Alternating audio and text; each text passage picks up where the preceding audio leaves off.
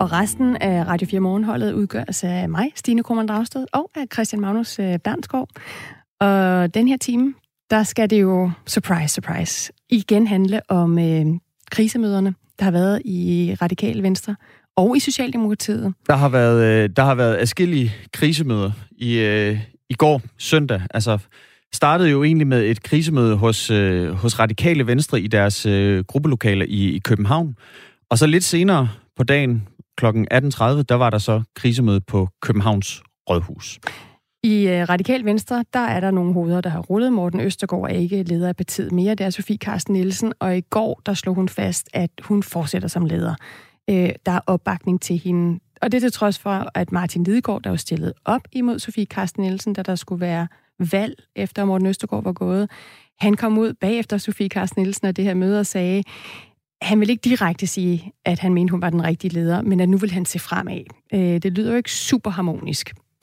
Og lige præcis, hvem der repræsenterer hvilken front i Radikale Venstre, det bliver vi klogere på, øh, når vi har vores øh, politiske reporter, Peter Sindbæk, med senere på morgenen.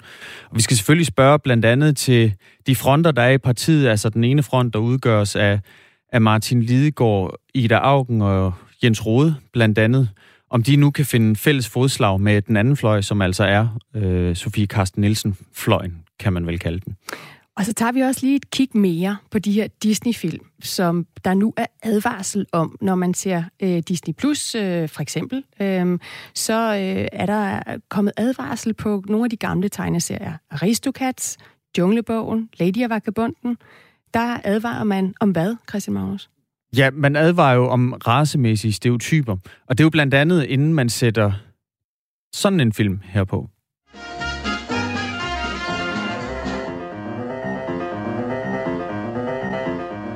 Shanghai, Hong Kong, ikke Fuyang.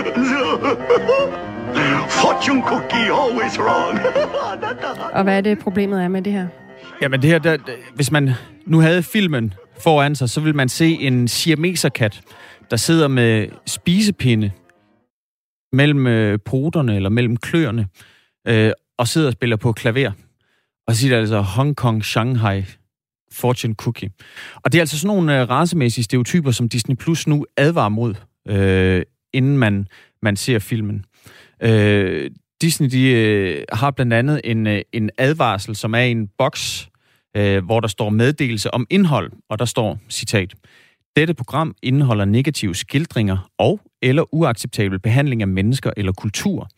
Disse stereotyper var fejlagtige dengang, og de er fejlagtige nu. Det skriver Disney Plus altså under beskrivelsen af, Aristocat, som vi netop hørte et, øh, et klip fra.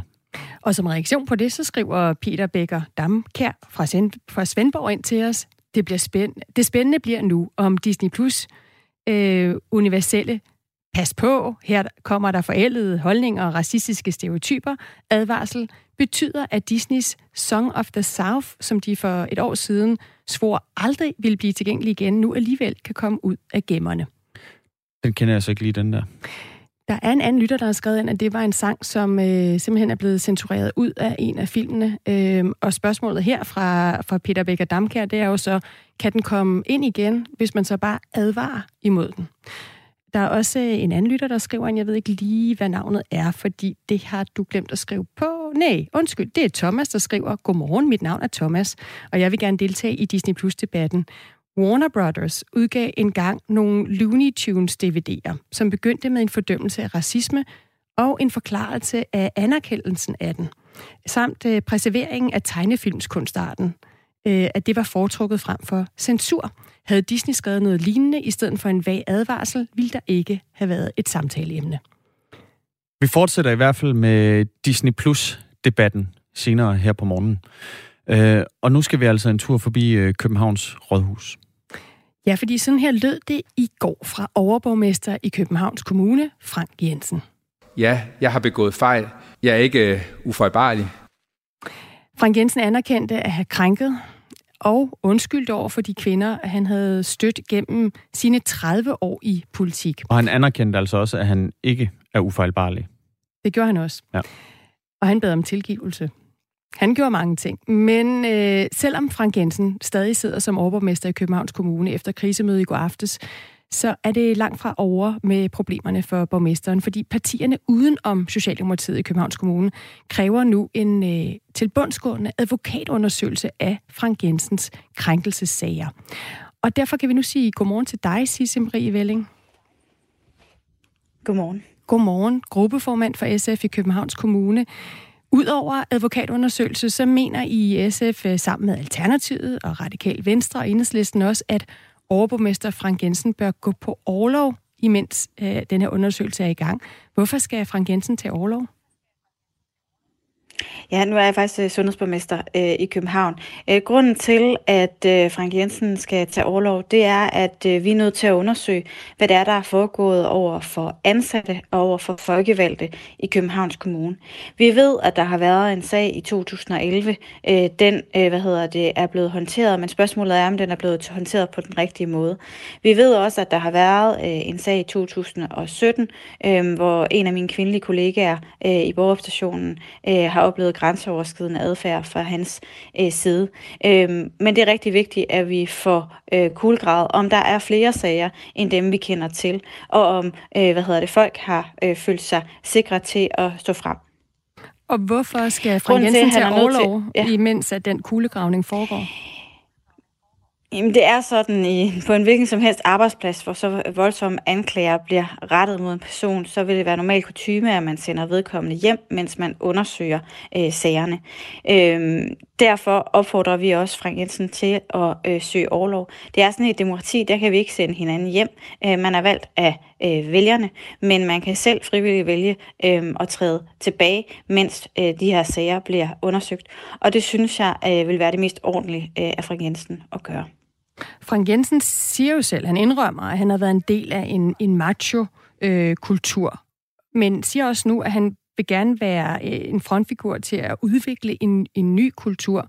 Er det ikke en god idé at have ham med til at lave en kulturændring, i stedet for at sende ham på overlov? Jeg tror, det er rigtig vigtigt, at man først finder ud af, hvad omfanget er af de krænkelser, der er begået. Hvor mange øh, har, det, øh, har det været, der har været udsat øh, for det her. Øh, man kan sige, at i 2011, der fik øh, Frank Jensen øh, en sidste chance for at ændre sin adfærd. Og nu her øh, har han så i går sagt, øh, at, øh, at nu mener han, at han vil ændre sin adfærd. Det sagde han også i 2011. Jeg synes, det er rigtig vigtigt, at vi får øh, gjort op med øh, grænseoverskridende adfærd på arbejdspladserne, ikke kun i Københavns Kommune, øh, men alle steder i det her land. Øh, og vi som politikere er også nødt til at gå forrest. Jeg har et ansvar over for de ansatte, der går på arbejde i Københavns Kommune hver eneste dag, at de har øh, et tryg øh, hverdag, hvor de ikke bliver udsat for grænseoverskridende adfærd. Og jeg har et ansvar over for øh, mine kollegaer i borgerstationen, at de kan passe deres værv, øh, uden at blive øh, udsat for grænseoverskridende adfærd. Og derfor er vi nødt til at øh, få fuldstændig klarhed over, øh, hvad det er for en adfærd, der har været tale om, hvor alvorlig en karakter den har, øh, før at, øh, at jeg mener, at han øh, kan komme tilbage. Vi taler altså med Sisse Marie Velling, som er sundheds- og omsorgsborgmester i øh, Københavns øh, Kommune for øh, SF.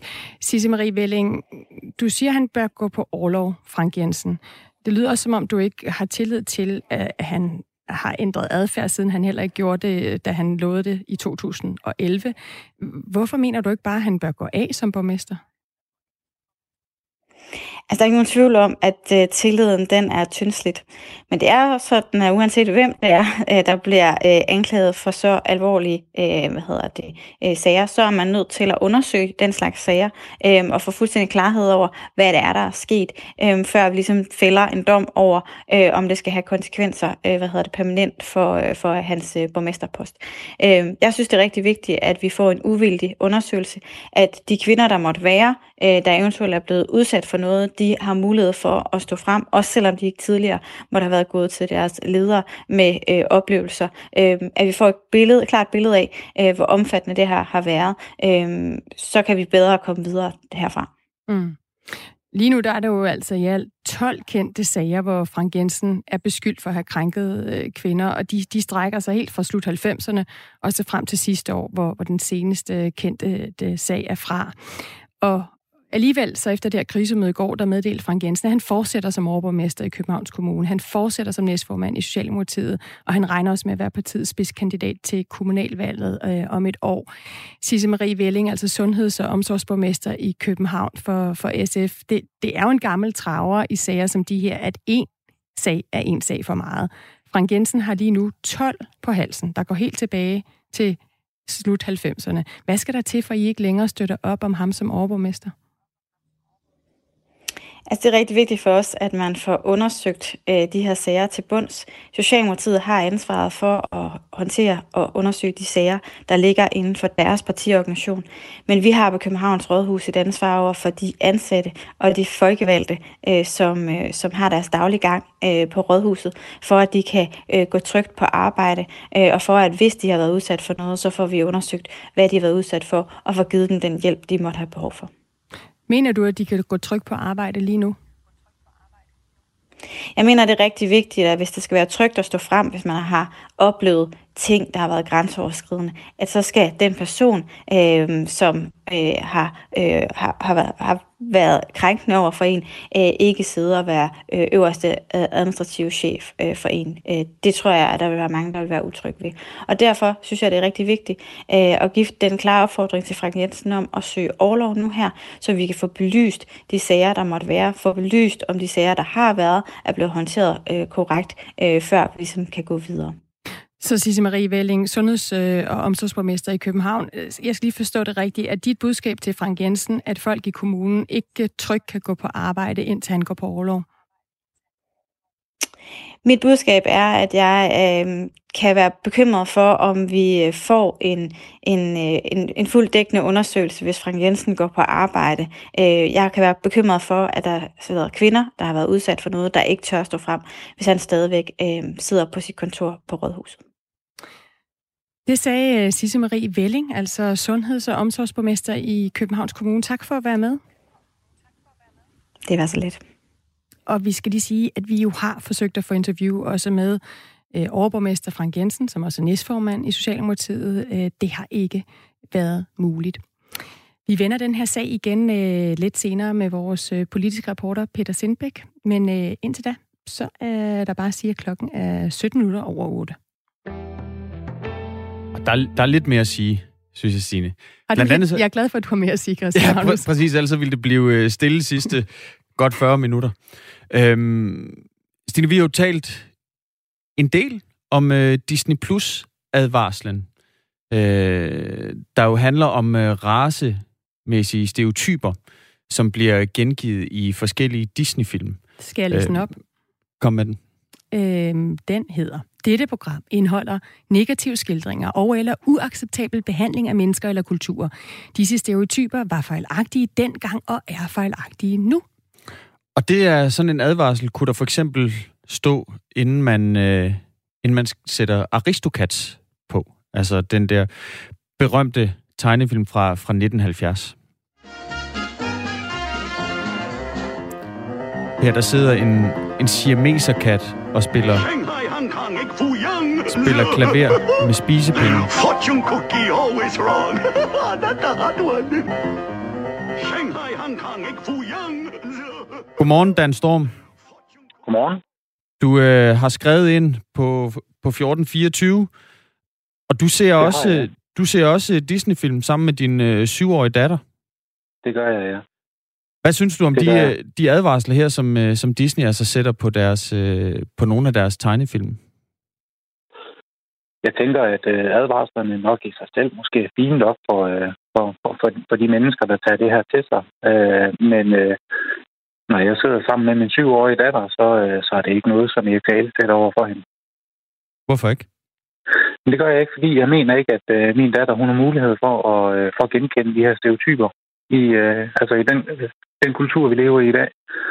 Hun har, øh, hun har jo selvfølgelig nogle, øh, nogle klassekammerater, som, øh, som både har, øh, har nogle, nogle, nogle andre hudfarver, end hun selv har, og øh, som, hun, øh, som hun jo ikke, øh, hun vil jo ikke kunne genkende øh, de her stereotyper, som, øh, som de her Disney-film, de, øh, de prøver at afspejle i, i, i de her karikaturer på samme måde. Så prøver at, prøver at fortælle øh, min datter på 20 år, hvordan, øh, hvordan de her advarsler de skal, de skal forstås, øh, og øh, hvordan de her karikaturer de måske har været behandlet.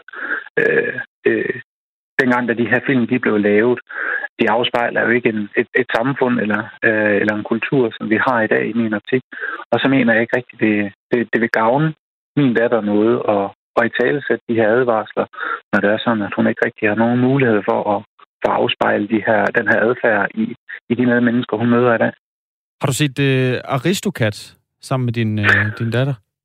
Jeg har set Junglebogen. Junglebogen? Øh, her for nylig. Øh, ja. Og hvor man jo kan sige, at Kong Louis, han er jo, øh, han er jo øh, en, en meget, øh, øh meget tung karikatur af, af, af en... Øh, jeg vil nok betragte ham som en, en, en lidt, lidt doven, øh, jazzet øh, type. Øh, måske, øh, måske virker en smule påvirket, når det er sådan, at man, man ser det.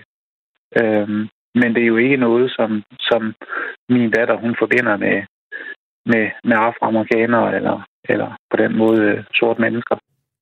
Skal vi lige høre, Dan, øh, skal vi lige høre et klip fra, fra Junglebogen? Lad os det. Have two bananas. Have we got a deal? Yes, sir. I'll do it. I'll do anything to stay in the jungle. Well, then, I'll lay it on the line for you. Now I'm the king of the swingers. Det er altså Kong Louis, der, der danser rundt her. Øhm, Dan Storm, du altså lytter fra, fra Kjellerup og har, og har skrevet ind. Altså, hvad skal man i, i tale sætte over for sin datter, som måske ikke har nogen noget, noget begreb om, hvad det er for en racemæssig stereotyp, som øh, Kong Louis han her øh, øh, gengiver. Skal man i talesætte det, eller skal man bare lade være? Jeg vil sige, at det er jo vigtigt at i talesætte, hvis det er sådan, at øh, ens barn selv har mulighed for at læse og forstå den advarsel, der kommer det, det, er jo en, det er jo i virkeligheden en lidt kompleks advarsel. Mm. Øh, så hvis det er sådan, at man, man læser den og gerne vil prøve at forstå den, så har man selvfølgelig mulighed for at fortælle til en børn, at der, der ligger noget historisk og noget, altså noget socialt og, social og kulturelt arv, som, som, som måske øh, øh, har ændret sig en del. Øh, heldigvis for det der, men, men som har ændret sig en del.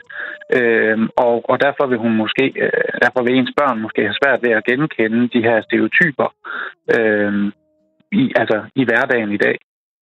Det, så på den måde så kan man sige, ja, man kan godt i tale sætte det, hvis det er sådan, børnene stiller spørgsmål til det. Men at prøve at, prøve at, at, øh, at proppe de her advarsler ind i hovedet på dem, fordi de står der, øh, det, det tror jeg ikke, jeg ser som, som noget gavnligt. Øh, men det er jo selvfølgelig, det er jo selvfølgelig bare min, min holdning til det. Jeg synes, det er vigtigt, at, øh, jeg synes, det er vigtigt, at kultur og, og, og historie og sådan noget bliver genfortalt, fordi at vi skal jo, vi skal jo lære historien, for at gentage den. Men jeg er ikke, sådan, jeg er ikke lige synderligt bekymret for, at min datter på syv år, snart otte år, øh, hun, øh, hun, hun lige, lige nu og her begynder at sidde og lave karikaturtegninger af afroamerikanere, fordi hun har set Junglebogen eller aristokats og sådan noget. Så du synes ikke, at man skulle fjerne filmene i stedet for den her advarsel? Jeg ser ikke noget formål i at fjerne filmene. Det er en, en, en, en god måde at, øh, at snakke om, hvordan tingene så ud engang. Hvordan, øh, og hvordan øh, et, et samfund, øh, som selvfølgelig har udviklet sig sidenhen, har behandlet øh, øh, både, både stereotype mennesker, men selvfølgelig også øh, øh altså på en fejlagtig måde også øh, gjort dem til stereotyper. Øh, det er jo ikke, fordi det er specielt øh, uværdigt, at vi har sådan en tegnefilm, men vi, ser, vi har jo også mange andre film, som, som også aftegner øh, eller afbilleder nogle, øh, nogle frygtelige tidspunkter i vores historie, som vi selvfølgelig heller ikke fjerner, selvom at, at vi, øh, vi, har jo behov for, vi har jo behov for at lære de her ting. Og det synes jeg også er vigtigt for vores børn at, at forstå. Det, de her film og tegnefilm, de skaber et grundlag for, for en god god debat om ting, som vi måske tidligere ikke har set som, som vældig problematiske, men som vi selvfølgelig har lært af i dag, at jamen, sådan her behandler det ikke folk, sådan her, sådan her snakker vi ikke om folk, og sådan her taler vi øh, ikke til hinanden. Og det synes jeg, at sådan nogle film og tegnefilm som, som dem her, de kan være med til at, at skabe noget grundlag for at snakke om. Hmm. Og den storm, altså lytter fra, fra Gellerup, som har skrevet ind til os. øh, Mener Kjellerup. du, at... Undskyld, Kjellerup. Mener ja. du, at vi har øh, lært af det her i dag? Altså, at der ikke er øh, stereotyper, der bliver brugt til at latterliggøre folk med anden etnicitet eller, eller hudfarve. Det er ikke et problem i dag. Selvfølgelig er det et problem.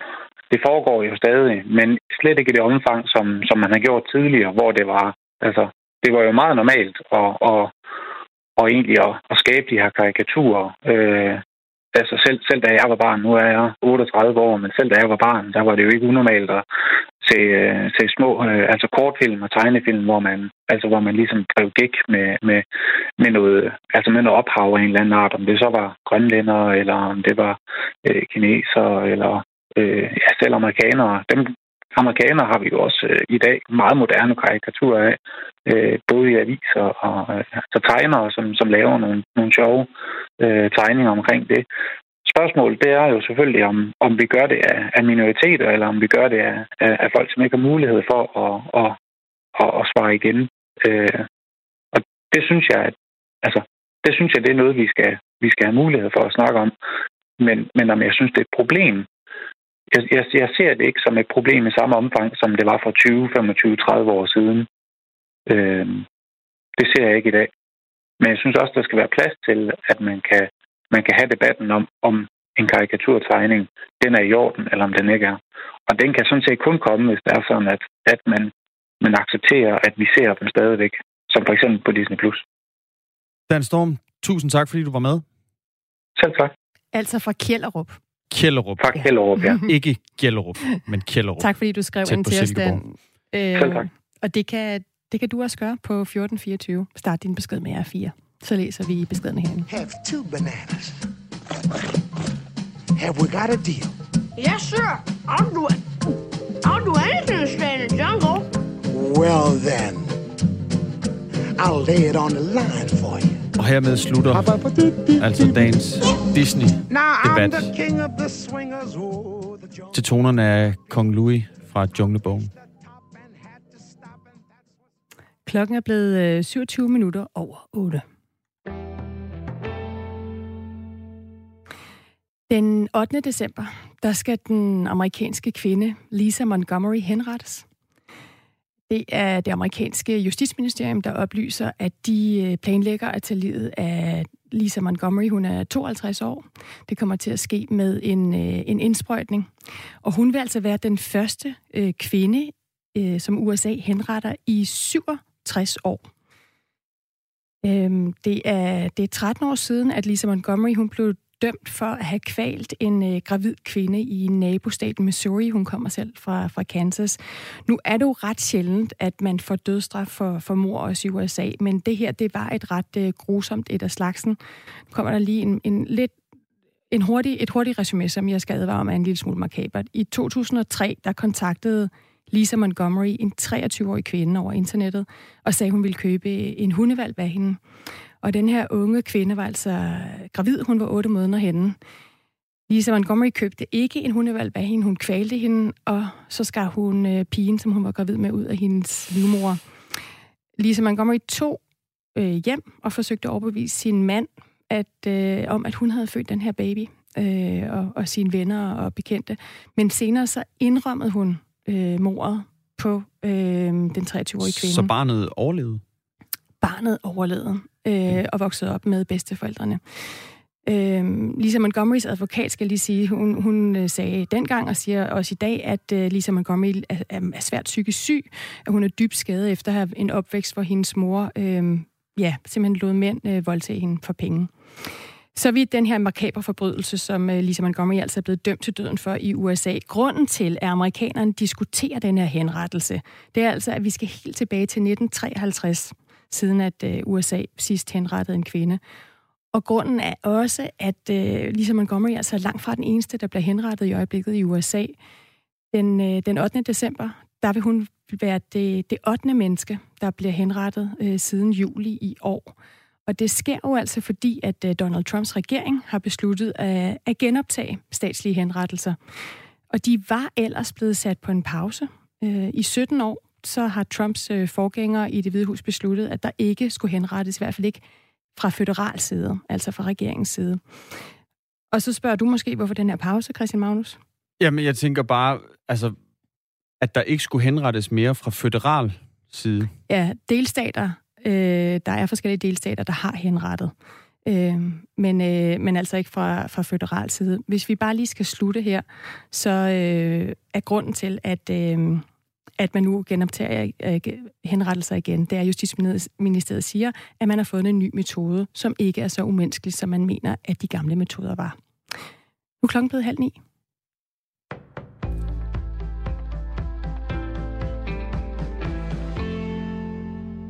Frank Jensen har fået opbakning fra et overvældende flertal af socialdemokratiske partifælder i København til at fortsætte som overborgmester. Det oplyser han efter et fire timer langt krisemøde søndag aften. Han havde selv indkaldt til mødet efter at Jyllandsposten fredag beskrev to sager om grænseoverskridende adfærd, som centrerer sig omkring overborgmesteren. På mødet deltog Frank Jensen, hans partifælder i borgerrepræsentationen, det lokale forretningsudvalg og partiets kredsformænd i København. Jeg har været en del af problemet, der har ført frem til, at vi har anden bølge af MeToo. Jeg vil gerne gå fra at have været en del af problemet til at være en del af løsningen. De to sager, som Jyllandsposten har beskrevet, stammer fra 2012 og 2017. Frank Jensen har tidligere forholdt sig til to kendte sager fra 2004 og 2011. Kort før søndagens krisemøde kunne Jyllandsposten også beskrive, at der ligger yderligere otte sager om krænkende adfærd. Efter søndagens krisemøde oplyser alle partier i Københavns borgerrepræsentation, undtagen Socialdemokratiet, der ikke er blevet spurgt, at de vil have en uafhængig undersøgelse af anklagerne mod Frank Jensen.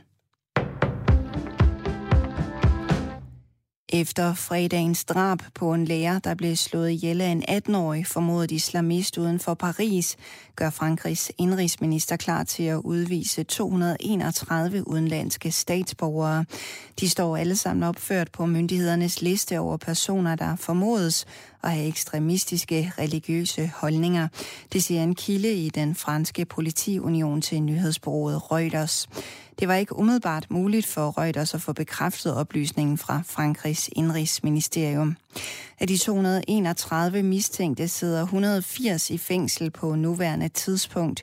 De øvrige 51 ventes at blive anholdt snarest, oplyser kilden i politiunionen.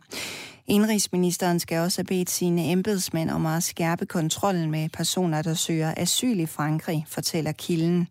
Den 18-årige formodede islamist, der skar halsen over på en historielærer uden for en fransk skole fredag eftermiddag, var tjetjensk muslim.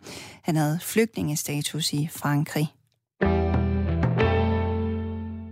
Kinas økonomi er i fortsat bedring efter de hårde coronanedlukninger tidligere på året. I tredje kvartal har landet en BNP-vækst på 4,9 procent sammenlignet med samme periode sidste år. Det viser en officiel opgørelse ifølge nyhedsbureauet AFP. Og for mange danske virksomheder er det positivt, når Kinas økonomi klarer sig godt. Det mener Allan Sørensen, der er cheføkonom i Dansk Industri. Han forklarer, at Danmark især eksporterer mad, medicin, maskiner og mink til Kina.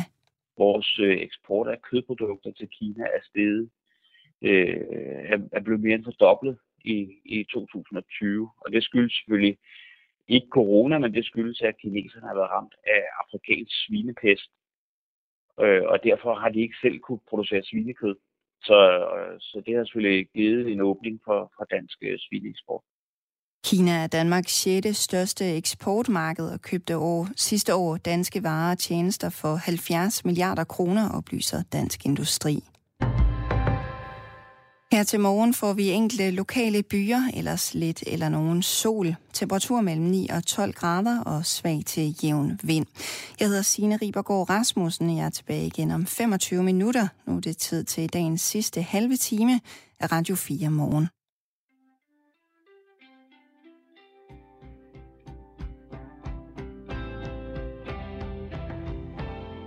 Ladies and gentlemen, it's a pleasure to welcome you to Miami International Airport. For your comfort and safety, please remain seated with your Welcome to Miami International Airport, lyder det her. International. Ja, der er nemlig 15 dage til, amerikanerne skal vælge, om deres øh, næste præsident skal hedde Donald Trump eller Joe Biden. Og derfor så har vi sendt øh, vores reporter, Mads Anneberg, til Miami i Florida for at guide os igennem valget. Vi har spurgt Mads Anneberg, hvorfor Florida er det rette sted at være lige præcis nu. Florida er den største og givetvis også den vigtigste svingstat i USA. Og det er svært at blive præsident her i landet uden at vinde Florida. Sidste gang det skete, det var i 1992. Og det er ligesom sådan en stat, der har bølget frem og tilbage mellem republikanerne og demokraterne, og, og ofte bliver afgjort på marginalerne. Øh, vi kan sikkert alle sammen huske øh, i, i år 2000, hvor det var 537 stemmer, der afgjorde hele baduljen til fordel for George Bush, som altså blev, blev præsident derefter. Og lige nu, der er Donald Trump, den siddende præsident, bagud i målingerne, både i hele USA, øh, men, men også i Florida her. Og han har altså med al sandsynlighed brug for en sejr i den her stat, hvis han skal gøre sig nogle forhåbninger om at blive i det hvide hus. Øhm, det kunne man faktisk også se. Altså det første, han gjorde, efter han var blevet udskrevet fra hospitalet, efter han havde haft den her omgang corona, det var, at han tog direkte til Florida for at prøve at overbevise de her meget øh, vigtige vælgere. De meget vigtige vælgere, og hvem er så de afgørende vælgere i Florida? Det spurgte vi også vores reporter Mads Anneberg om hvis du taler om, at det kan være 500 øh, stemmer, der afgør valget, så, så kan den nærmeste bridge Club jo være øh, kongemager i, i sådan et spil. Ikke? Altså det, det kan jo være alle. Men, men man kan sige, at der er to øh, grupper, der, der står til at blive meget vigtige, som, som folk ligesom kigger nøje på lige i øjeblikket. Og det er dels latinamerikanerne, og så er det gamle hvide vælgere. Øh, hvis vi lige tager de gamle først, så er Florida jo for amerikanerne, hvad, hvad kan man sige, den spanske solkyst er for europæerne. Altså et sted, man flytter hen, når man bliver øh, gammel og gerne vil have en masse sol, og undgå øh, ledgigt og, og øh, alskens ligesom, dårligdomme. Faktisk så har verdens mest berømte gamle hvide mand jo skiftet adresse til Florida siden sidste valg, nemlig Donald Trump selv, som nu sammen med sin kone øh, officielt bor her i, i, i delstaten. Men altså, man kan sige, udover at Donald Trump jo nok kommer til at stemme på Donald Trump, så er der ligesom mange, der spår, at de ældre generelt kan bevæge sig mere, øh, mere over mod Joe Biden i år, simpelthen på grund af corona og hvordan Trump har håndteret den her pandemi i USA, hvor mere end 219 men, øh, 219.000 mennesker er, er døde, hvoraf selvfølgelig en del er, er, er ældre. Og den anden gruppe, som kan blive afgørende for valget her i Florida og, og dermed hele USA, det er latinamerikanerne. En kæmpestor minoritet her i Miami, mm. øh, blandt andet, hvor jeg står, der er 70 procent af latinamerikansk oprindelse. Øh, jeg har været i to butikker i dag, hvor ekspedienten kun talte øh, spansk. Stor, stor minoritet og, og, og ganske, ganske vigtig i valget også. Den latinamerikanske vælgergruppe kan altså blive afgørende for det amerikanske valg. Men giver det overhovedet mening at opfatte de mange latinamerikanere som en samlet vælgergruppe, der stemmer ens? Man kan sige, normalt, når man siger minoriteter, så siger man også demokraterne, og dermed selvfølgelig også Joe Biden. Men lige præcis med latinamerikanerne, der har det vist sig, at det, ikke, at det er ikke altid tilfældet. Øh, ved sidste valg, der stemte cirka en tredjedel af latinamerikanerne i, i Florida på Trump, øh, især kubanere. Og, og, og det store spørgsmål er, hvordan det kommer til at gå i år, fordi det netop ikke er sådan en gruppe, som du bare kan spå om, øh, hvad skal man sige, så, som, som du har lyst til på, på forhånd. Og i dag, der var jeg nemlig til sådan en, jeg, jeg ved næsten ikke, hvad jeg skal kalde det, fordi jeg tror af god grund ikke rigtigt, vi har et ord for det i, i Danmark. Det var en form for støttedemonstration for Trump, hvor at det netop var tusindvis af latinamerikanere, som var ude at vise deres opbakning øh, til ham i deres biler. Og de skulle køre i sådan en lang karavane af en eller anden sådan forudbestemt rute, men endte så ligesom i sådan en kæmpe trafikprop, hvor jeg var nødt til at stille min egen bil flere kilometer væk fra, fra, fra stedet, og så bare gå langs vejen og interviewe de her øh, mennesker i deres biler med Trump-flag viften, viften over, over det hele. Make a U-turn.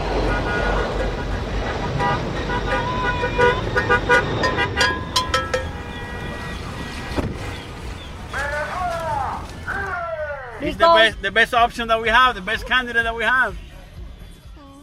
I've heard that Latinos usually go for Biden. No, negative. That's you heard wrong. wrong. You heard from me one person or something. Why we voting for Trump? I'm Latino. I'm from Nicaragua. He's giving us more jobs. He's he makes sure that everybody is here trying to do better. Um, I voted uh, Democrat before, and and I check my values, the things that I stand for, and they lean towards uh, Republican, Trump, and I was like, wait, this must be like, you know, wrong. No, it's true. It's just that I, I value the things that, you know, um, I like that song. Der går ind og rækker fuck til dem alle sammen.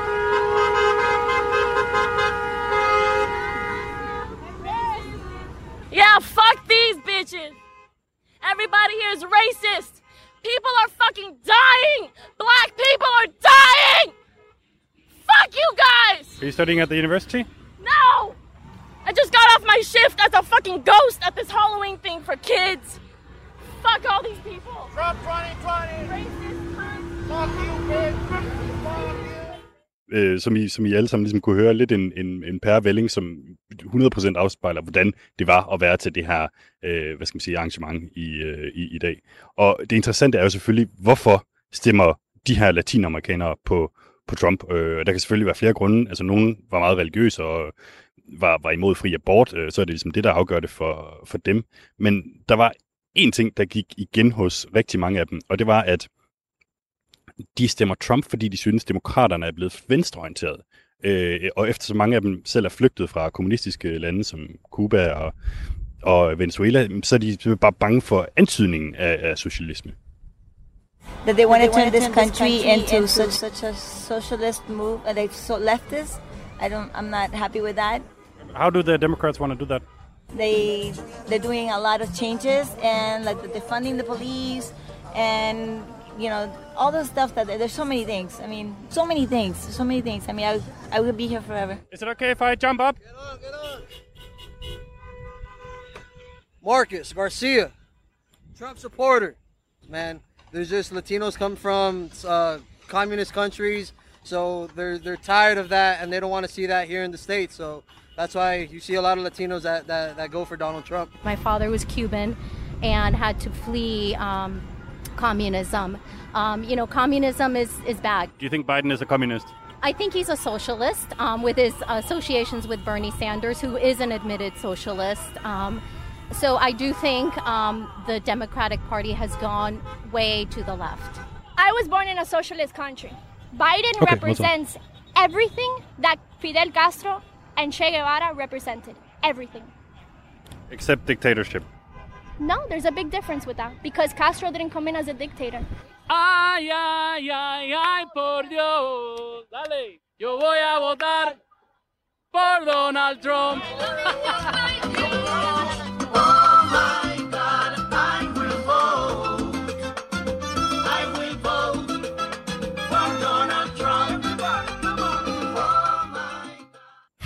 Hvis der var en ting, jeg fik ud af i dag, så var det, at den sang sidder dybt inde i hjernebakken øh, på mig. Jeg, jeg kommer nok til at, at, at drømme om den i nat.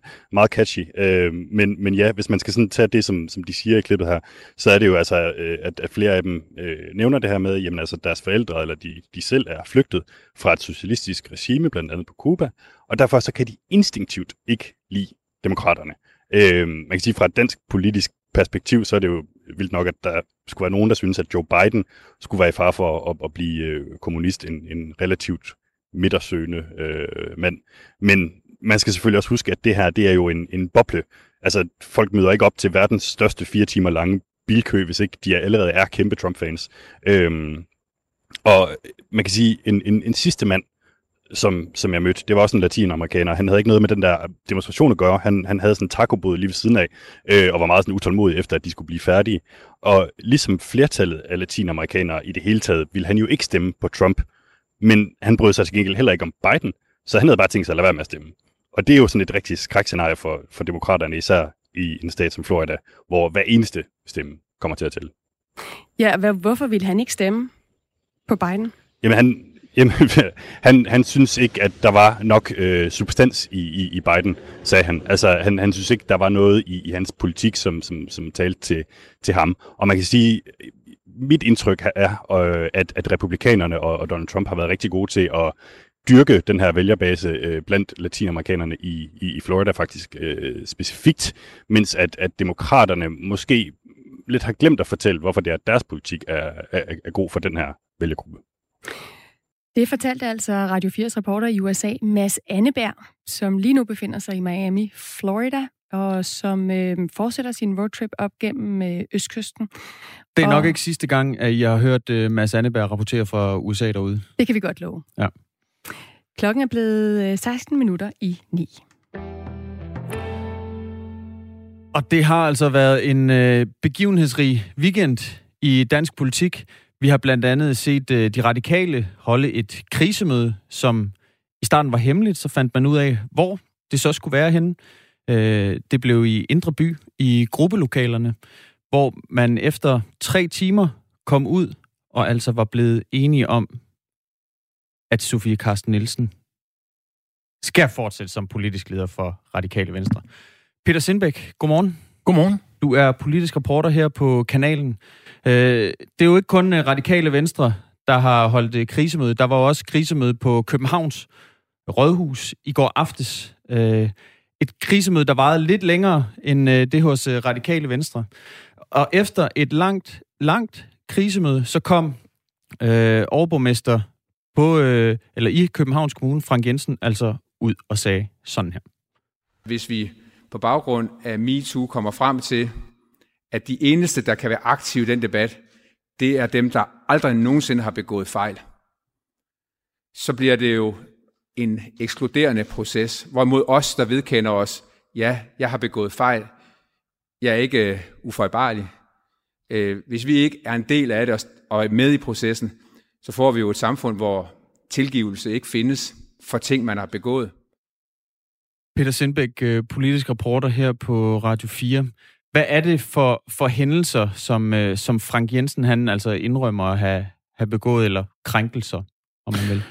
Jamen, det er jo også lidt et åbent spørgsmål. Hvis man så hele pressemødet, som, øh, som øh, Frank Jensen holdt i går på Københavns Rådhus, der øh, udover at det var et ekstremt langt pressemøde, der blev svaret på en, en, en nærmest uendelig liste af spørgsmål fra, øh, fra journalisterne, så er det jo et hændelsesforløb, der strækker sig helt tilbage, som jeg også har nævnt flere gange i udsendelsen i dag, tilbage fra hændelser, der er nævnt fra slutningen af 90'erne. Der er en hændelse fra 2004, øh, som ser og hører har beskrevet efter, om en julefrokost. Der er en hændelse fra 2011, igen en julefrokost, hvor der er blevet angiveligt klikket i ørerne og danset lidt for tæt. Øh, og så også den nyeste, man kan sige, kat- katalysatoren for, at den her sag jo er begyndt at rulle igen, nemlig en sag fra 2017, hvor en ung øh, socialdemokrat, Marie Gudme, som vi også har haft med i udsendelsen tidligere i dag, beretter om en grænseoverskridende øh, oplevelse, hun har haft med overborgmesteren øh, under et øh, partimøde også under lidt festligt lag, hvor øh, der er en hånd, der har bevæget sig op under en kjole.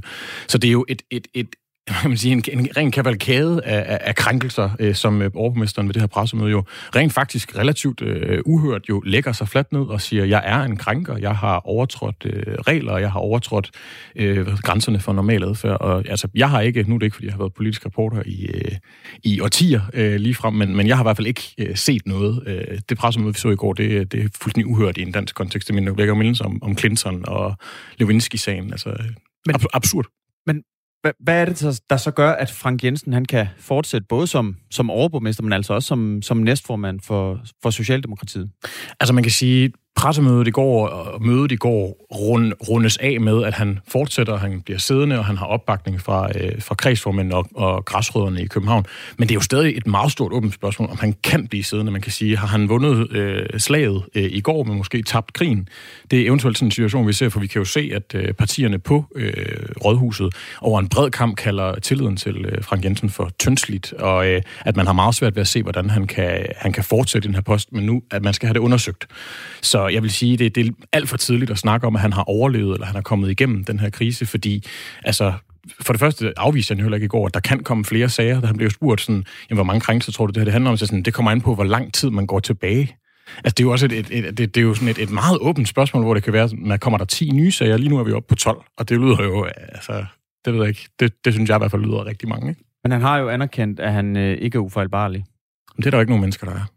Og der er det jo oppe til en politisk vurdering at se, om han er, altså om han kan fortsætte i sit embede. Det handler om meget mere end bare moral. Det handler også om, om politisk strategi og hvordan partierne positionerer sig i forhold til hinanden. Vi skal måske også lige for god ordens skyld sige, at vi har selvfølgelig forsøgt at komme i kontakt med Frank Jensen. Øh, det har ikke været muligt, indtil videre i hvert fald. Øh, vi vil selvfølgelig gerne have haft hans øh, kommentar til, til sagen her. Peter Sindbæk, politisk reporter her på, på Radio 4, Frank Jensen, han er jo næstformand i Socialdemokratiet, også medlem af, af partiets ledelse. Øh, kommer det her til at have nogen øh, betydning for, for moderpartiet, var lige ved at sige? Altså, hvad er sammenhængen mellem, øh, mellem Københavns borgerrepræsentation og øh, det, der foregår på Christiansborg? Altså, jeg tror ikke, der er nogen tvivl om, at øh, Socialdemokratiet på Christiansborg, Mette Frederiksen, regeringen, ville ønske, at de kunne isolere den her sag til bare at handle om Frank Jensen og bare at handle om øh, sager i Københavns Kommune op i borgerrepræsentationen. Men der er ikke nogen tvivl om, at den debat, der har rullet ind over dansk politik, og jo også mange andre brancher her over de seneste uger, øh, også kommer til at smitte af. Altså, det er en af de mest højstående øh, socialdemokrater i landet, tidligere minister igennem mange år i 90'erne, øh, formandskandidat tilbage i 2005. Han er en enorm tung øh, spiller i det socialdemokratiske spil. Så der er også et parti, der kigger her og ser, hvis det her det er en dominobrik, der vælter, så er han altså af så stor tyngde og er så tung i spillet, at det kan udløse, hvad kan man sige, lidt uoverskuelige konsekvenser for sådan et parti. Nu har øh, Socialdemokratiet besluttet at placere øh, mange af de her sager i, hvad kan man sige, en advokatundersøgelse med et, øh, et advokatfirma, der skal undersøge øh, anklager, og også har en åben hotline, så at sige, hvor, øh, hvor, hvor kvinder eller øh, medlemmer af partiet kan henvende sig om konkrete sager eller anklager. Og der kan man sige, det er blevet sagt flere gange, at det her det er jo øh, sager, der kan, der kan travle et parti op. Det kan jo have fuldstændig uoverskuelige konsekvenser for et parti, hvis det lige pludselig vælter ud med sager, fordi lidt som da øh, man så alle problemerne i forsvaret, øh, hvor forsvarsminister øh, Trine Bramsen gik ud og sagde, at altså, hvis jeg fyrer toppen, så er der et, øh, et, et netværk nedenunder af folk, som nok måske heller ikke lige har så, øh, så rene fingre. Og det kan jo være, at man står i en... Nu skal jeg ikke spekulere i, hvilke andre sager der ligger, men, men det er jo også en frygt for, hvis man først lader sådan en spiller falde på det her grundlag, hvilke afledte effekter får det så ned i, i rækkerne i partiet? Fordi det er jo bredt kendt, at der er mange øh, mulige sager, der ligger derude og venter, ikke bare for Socialdemokrater, men for politikere over det hele, også på Christiansborg. Ja, hvad tror du, Socialdemokratiet på Christiansborg lige nu sidder og, og taler om i de lukkede gruppelokaler? Øhm, man kan sige, jeg ved ikke præcis, hvad så de taler om. Så skal der spekuleres. Øh, men altså, de folk, jeg har talt med, øhm, som ikke er særlig glade for os at tale i alt for store bogstaver, de nævner en, en frygt for, at det her det kan komme ud af kontrol. Altså at man mister øh, hånden med, hvordan man håndterer de her sager, og hvilket udfald det får. Og der er sagen med Frank Jensen også græld, fordi vi ved ikke, om der kommer flere sager frem. Og så det spørgsmål, som vi også her på kanalen har prøvet, som I også har stillet i løbet af dagen, jamen altså, hvor mange sager skal der ligesom til? Hvad, hvad er ligesom benchmark, øh, den nedre?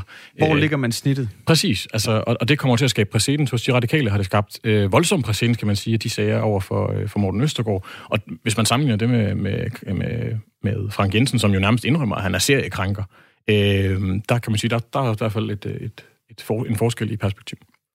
Vi har ikke indtil videre hørt fra Mette Frederiksen. Vi har ikke hørt fra den anden næstformand, Mogens Jensen, som jo også er ligestillingsminister, men vi har hørt fra øh, ungdoms, øh, altså flere i, i DSU, altså Ungdomspartiet, blandt andet formand i København, som jo ikke har tillid til Frank Jensen, øh, og ønsker, at, øh, at han skal gå af som, som næstformand. Hvor meget betyder det, at han har mistet den tillid blandt øh, de unge i partiet?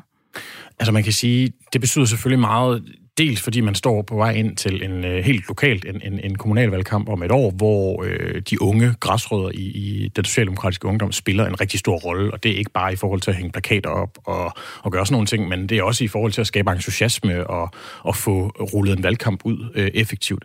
Det kan man jo gøre fra toppen øh, i, i vid udstrækning, men det kræver også, at man har et netværk på jorden. Hvis man mister tillid der, så kan man jo se, at en, en, kunne man forestille sig, at en valgkampagne i København kunne, kunne lide voldsomt under, at, man, at, man, at der er den her øh, øh konflikt.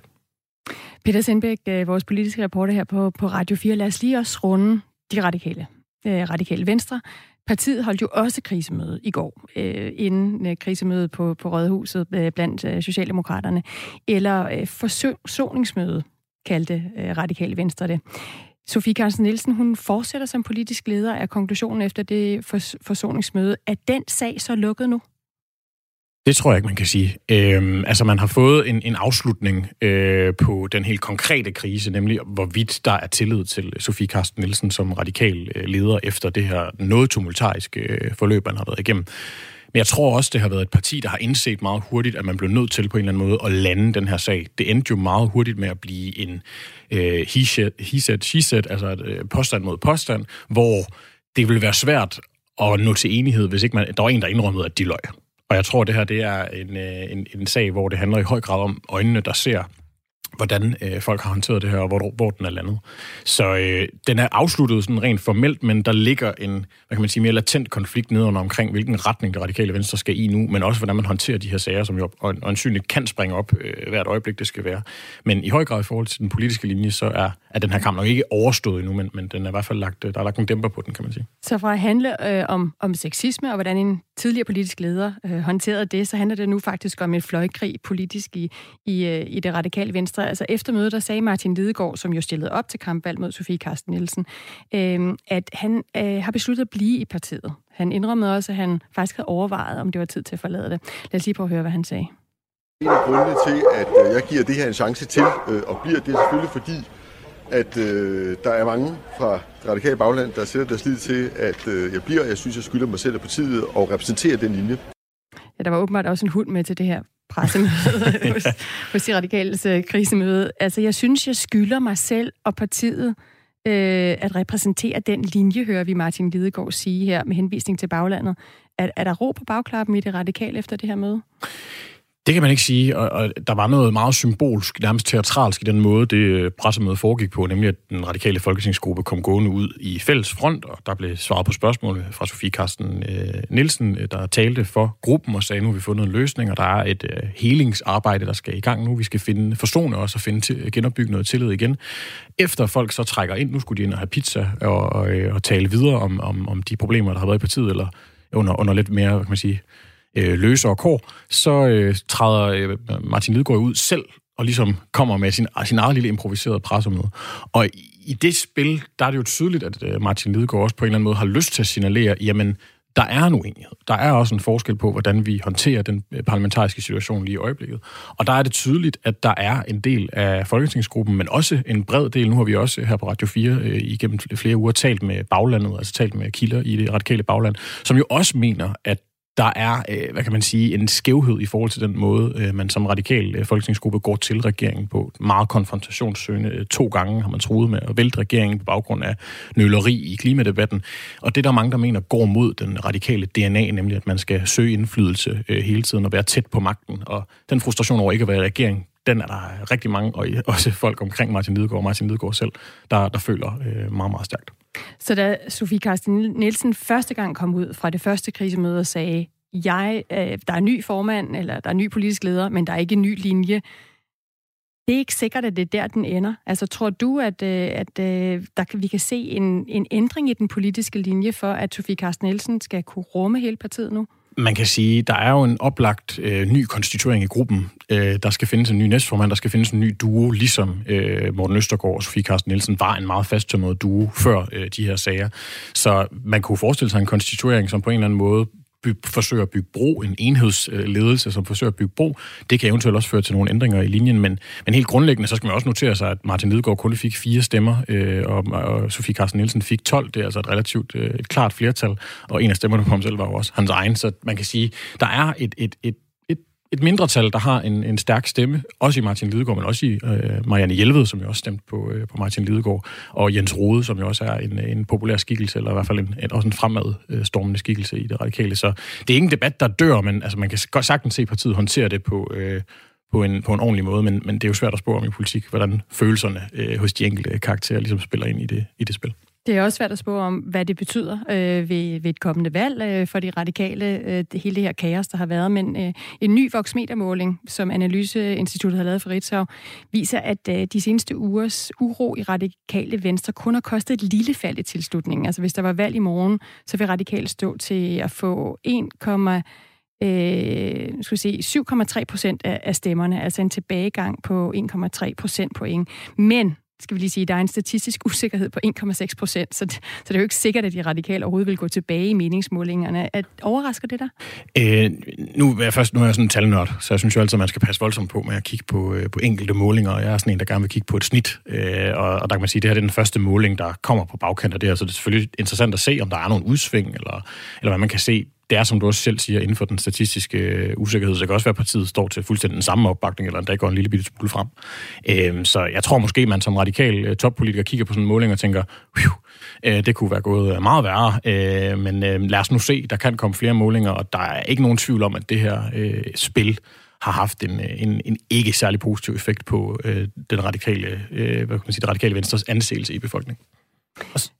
Vi kan måske lige nå et sidste spørgsmål, inden, øh, inden klokken bliver ni, øh, Peter Sindbæk. Hvad er det så, der skal ske i radikale venstre nu? Altså, har man endelig lagt låg på stridighederne internt i partiet? Kan man nu kigge fremad og kæmpe for et grønnere Danmark? Det er i hvert fald det, de gerne vil. Så øh, det, det er målet for dem. Det er det, der er blevet sagt nu. Nu skal vi samle os om kurs, fordi der er brug for det radikale venstre. Det var det, Sofie Carsten Nielsen sagde i går. Så nu vil vi se, om, om øh, det her fører til, til ændringer i kursen, eller hvad det gør. Det bliver spændende at følge. Jeg skal i hvert fald nok øh, melde tilbage, hvis jeg lægger mærke til nogle store forskydninger. Det øh, regner vi med, at du gør. Peter Sindbæk, politisk report her på Radio 4 Morgen. Tak for at være med. Selv tak. Så vidt øh, de mange krisemøder i dag i politiske partier, som vi har tykket godt og grundigt i, igennem, må man sige her til morgen, Christian Magnus. Ja, vi har, vi har tykket drøv på dem her til morgen. Øh, vi kom jo altså både forbi øh, krisemødet, eller forsoningsmødet, var det ikke sådan, det hed, i Radikale Venstre, og øh, et, øh, et krisemøde på Københavns Rådhus. Konklusionen er, Frank Jensen er stadig overborgmester og næstformand i Socialdemokratiet, og Sofie Carsten Nielsen er stadig politisk leder af Radikale Venstre. Og nu er klokken ni.